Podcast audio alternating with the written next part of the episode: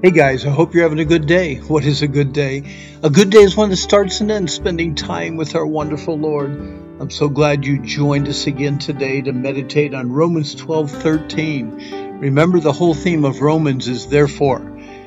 Romans 1 through 3, man ruined his life with sin. Romans 4 through 11, God's remedy is Jesus Christ. Romans 12 to the end of the book, therefore. How can I spend the rest of my life thanking God for what he has done for me? We're actually looking at the 18th way we can say thank you. Give as God has given to you. Romans 12:13, distributing to the necessity of saints given to hospitality. You know, Paul encouraged Timothy to encourage the haves to help the have-nots by being willing to give.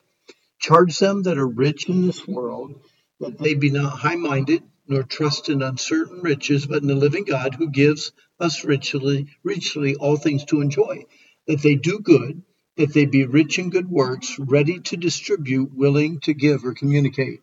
No one enjoys asking for money from others. The Apostle Paul would make a wonderful modern day CFO with his exceptional understanding of both the complicated financial pictures and economic pressures on those who have dedicated their lives to serve Christ and his gospel.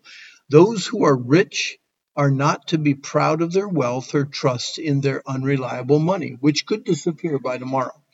The rich are to trust God, who gave them all that they have in the first place. The rich should use their money for good, be generous to those in need, and always be ready to share with others. Do you tithe? Do you give offerings also? What percentage of your income do you give back to God? How well do you share what God has shared with you? Do you have more than you need? We, most of us do. Is there any possibility that God wants us to supply the needs of others from the abundance that He has given us? Why do you have all that you have?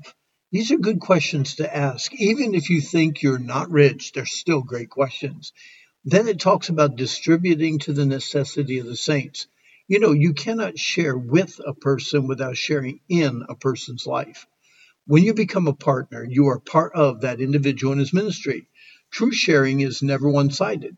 There is a partnership established and a mutual sharing understood.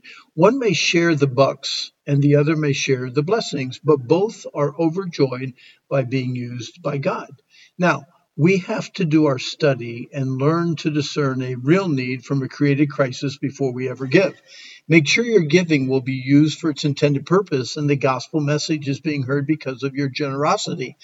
If you were to counsel a young couple on how they should honor God with their giving, how would you counsel them? If you're not sure where to start, here's a few financial principles based on specific scriptural truths.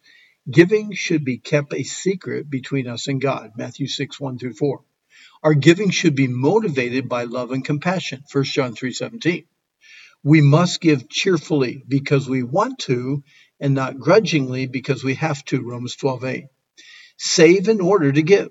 Always be ready when a true need arises, Proverbs 3. Give out of thanksgiving for what God has given you, First Chronicles 29. Give out of honor to God, not out of surplus at the end of the month, but out of the abundance of the day after the paycheck is deposited, Proverbs 3, 9 through 10. And then remember God's promise to those who give. Never allow the happiness of getting take precedence over the joy of giving. Then we have the phrase given to hospitality.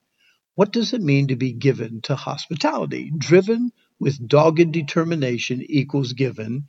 Show kindness to strangers equals hospitality. Be eager to practice hospitality, desiring to open your home to whoever is in need. Be willing to give of your comforts, your space, your personal zone to help those who are away from their own comfort, space, and personal zones.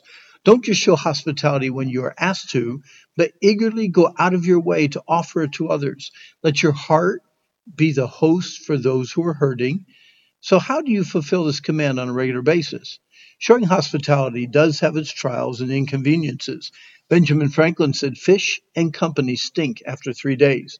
Being hospitable to those who become fish like is not always easy. Some friends, because of their short stay, keep unreasonable hours and rob the host family from much needed rest. Others are snackaholics who come, empty the pantries, and move on to the snack cupboards of other unsuspecting friends. Some back up their dump trucks to your front door and dump a truckload of sorrows on your family and then leave. So we do understand that it's not always easy. When you compare your initial response, what you want to say or do, with your godly heart response, what you should say or do, you will see how much growth you need in the art of hospitality. Remember what both Peter and his friend who wrote Hebrews reminds us use hospitality one to another without grudging, and be not forgetful to entertain strangers, for thereby some have entertained strangers unaware. Have you had any angels over for supper lately? We may never know. I don't know. Hey, our time is up.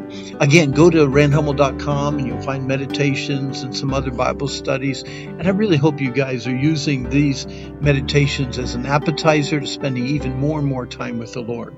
But today's the day the Lord made. Let's rejoice. Let's be glad in it. And I hope that you have a good day.